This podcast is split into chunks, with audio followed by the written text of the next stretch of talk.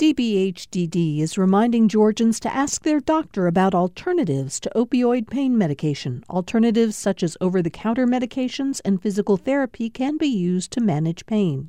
More information at opioidresponse.info.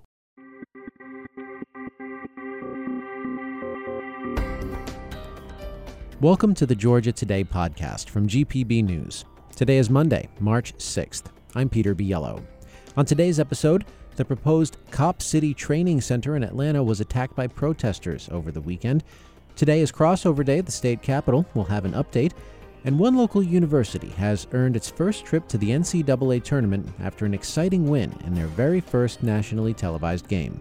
These stories and more are coming up on this edition of Georgia Today.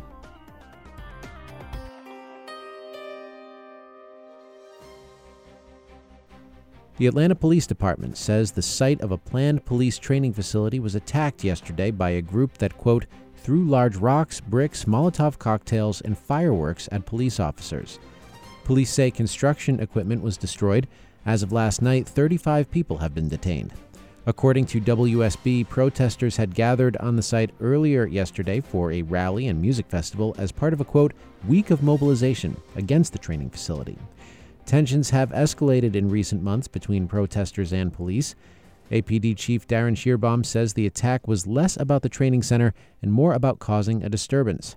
This was a very violent attack that occurred this wasn't about a public safety training center. This was about anarchy, and this was about the attempt to destabilize. Various groups had called for protests in the wake of the January shooting death of activist Manuel Terán after a confrontation with law enforcement were clearing protesters from the site.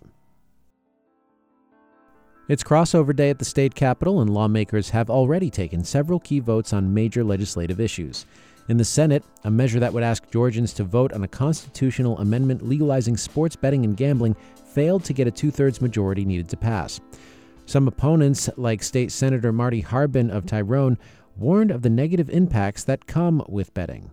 I think we have to be very careful when we put things out to understand the consequences of what happens there. When we look at sports gambling, there's an addiction issue that's t- talked about. There's a lot of good things that we see from it, but there's also a lot of ad- issues that are addiction.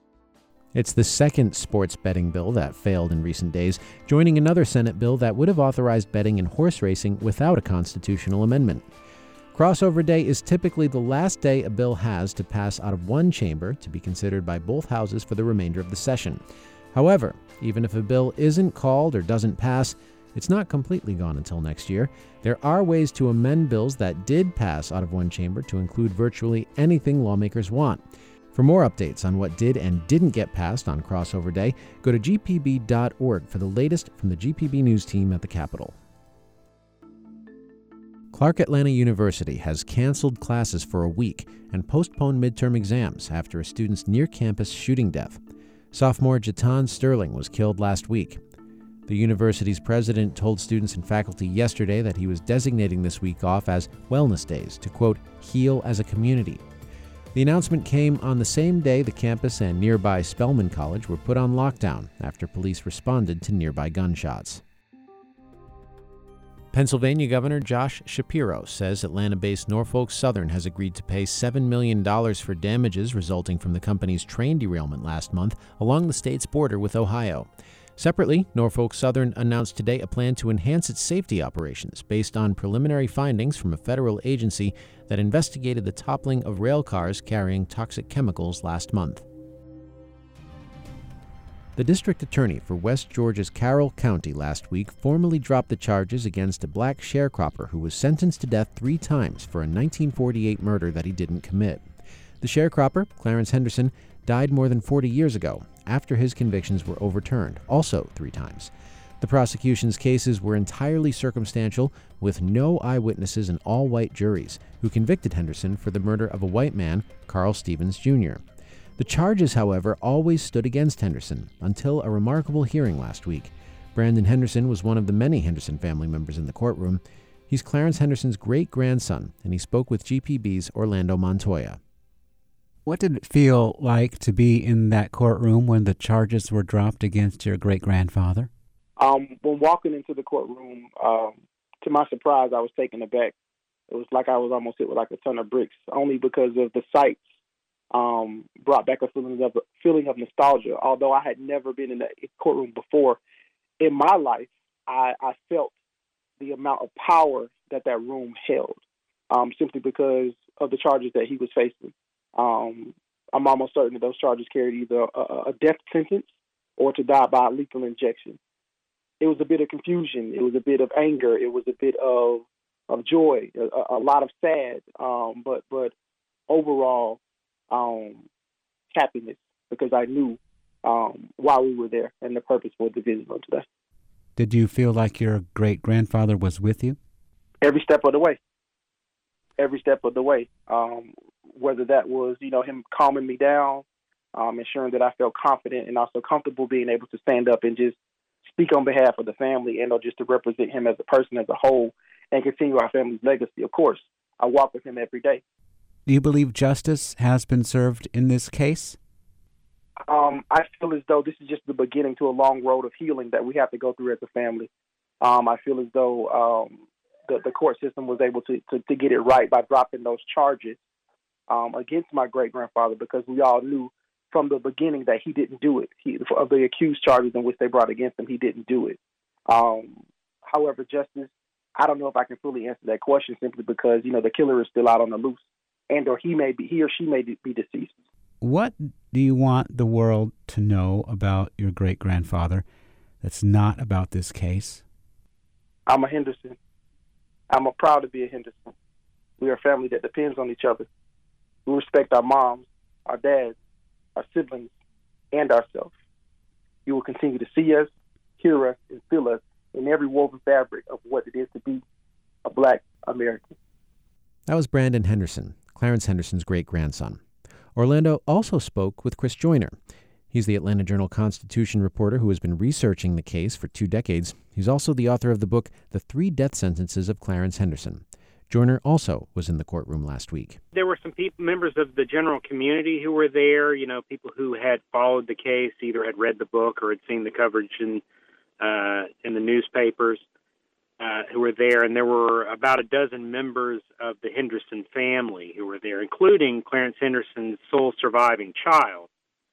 You know, I've covered a lot of motions hearings, and they're about the most boring thing you can see in a courtroom. Um, in fact, sometimes they don't occur in courtrooms at all, and there was no reason why this one had to be in a courtroom. But the court and the district attorney chose to have it in public so that members of the family could attend. Uh, that in itself made it sort of unusual and dramatic, but more than that, they chose to have it in the historic Carroll County Courthouse in the courtroom where Clarence Henderson was tried three times. And um, why did the DA do it? Did he say, uh, because the DA, I don't think, has said very much, um, but he must have made some statement.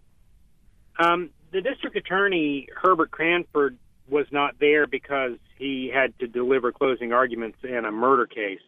His chief assistant was there, uh, delivered the message for the office.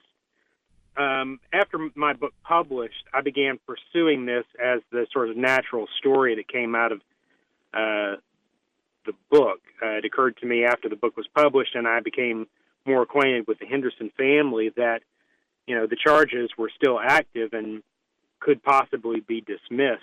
Um, uh, District Attorney Cranford, when contacted, agreed when he talked to members of the Henderson family, agreed to reopen the case for possible dismissal.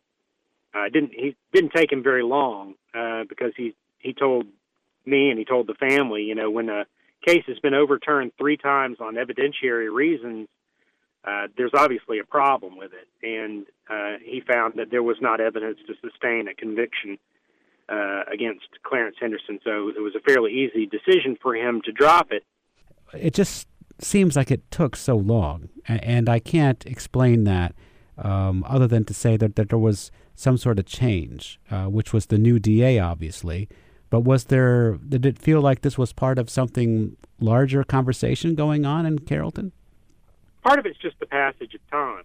Um, when I first started looking at this case, I was a young reporter working at the newspaper in Carrollton, um, and I had community members who were waving me off of it, said that I shouldn't dig into it because there were still raw feelings, and that was you know 50 years after the events.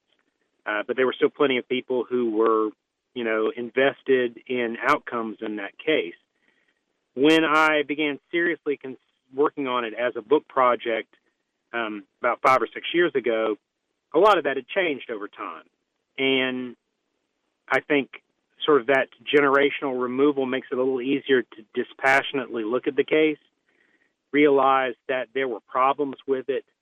Um, you know, even even if this were a modern case, there would have been problems with the evidence. But if you add on to that the fact that it was occurring in uh, a highly uh, segregated society where uh, black defendants were treated as second class citizens at best, and uh, there were people who told me, you know, that they were grateful that I had written the book and that this was happening. And I think uh, District Attorney Herb Cranford, in his motion, said he had heard from citizens, white and black, young and old, all supportive of this. I think congratulations is not something you like to say to a reporter, but uh, it, it sounds like this is uh, the outcome that everybody wanted so long ago. Well, as a journalist, uh, and particularly an investigative journalist, you just hope that the work that you put into something is going to provoke change. In the case of this story, you know, I, I was first attracted to it just because I was really interested in the story. That it could provide this sort of resolution for the Henderson family is such a unexpected blessing, really. That was Chris Joyner, an Atlanta Journal Constitution investigative reporter and the author of the book The Three Death Sentences of Clarence Henderson. He was speaking with GPB's Orlando Montoya.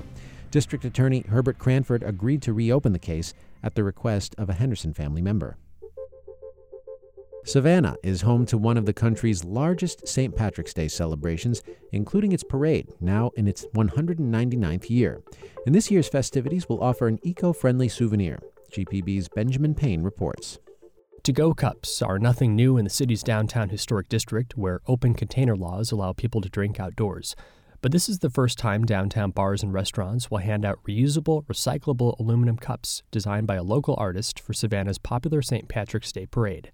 That artist is Brittany Curry, who goes by Inky Brittany.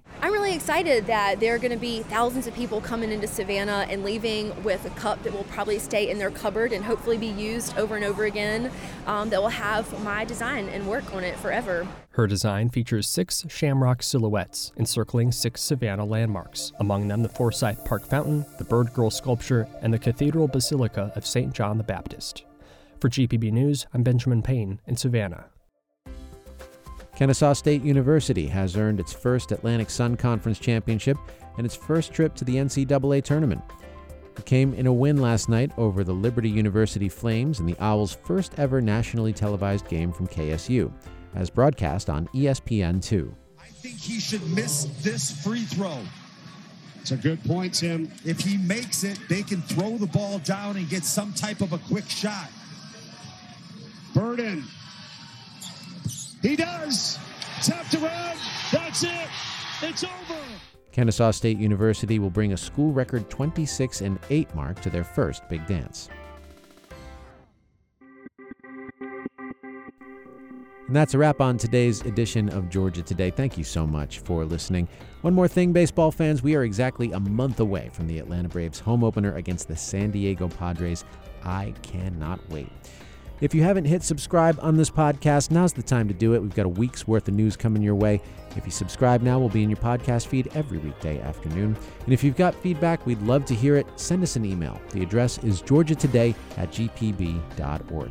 I'm Peter Biello. Thanks again for listening. We'll see you tomorrow.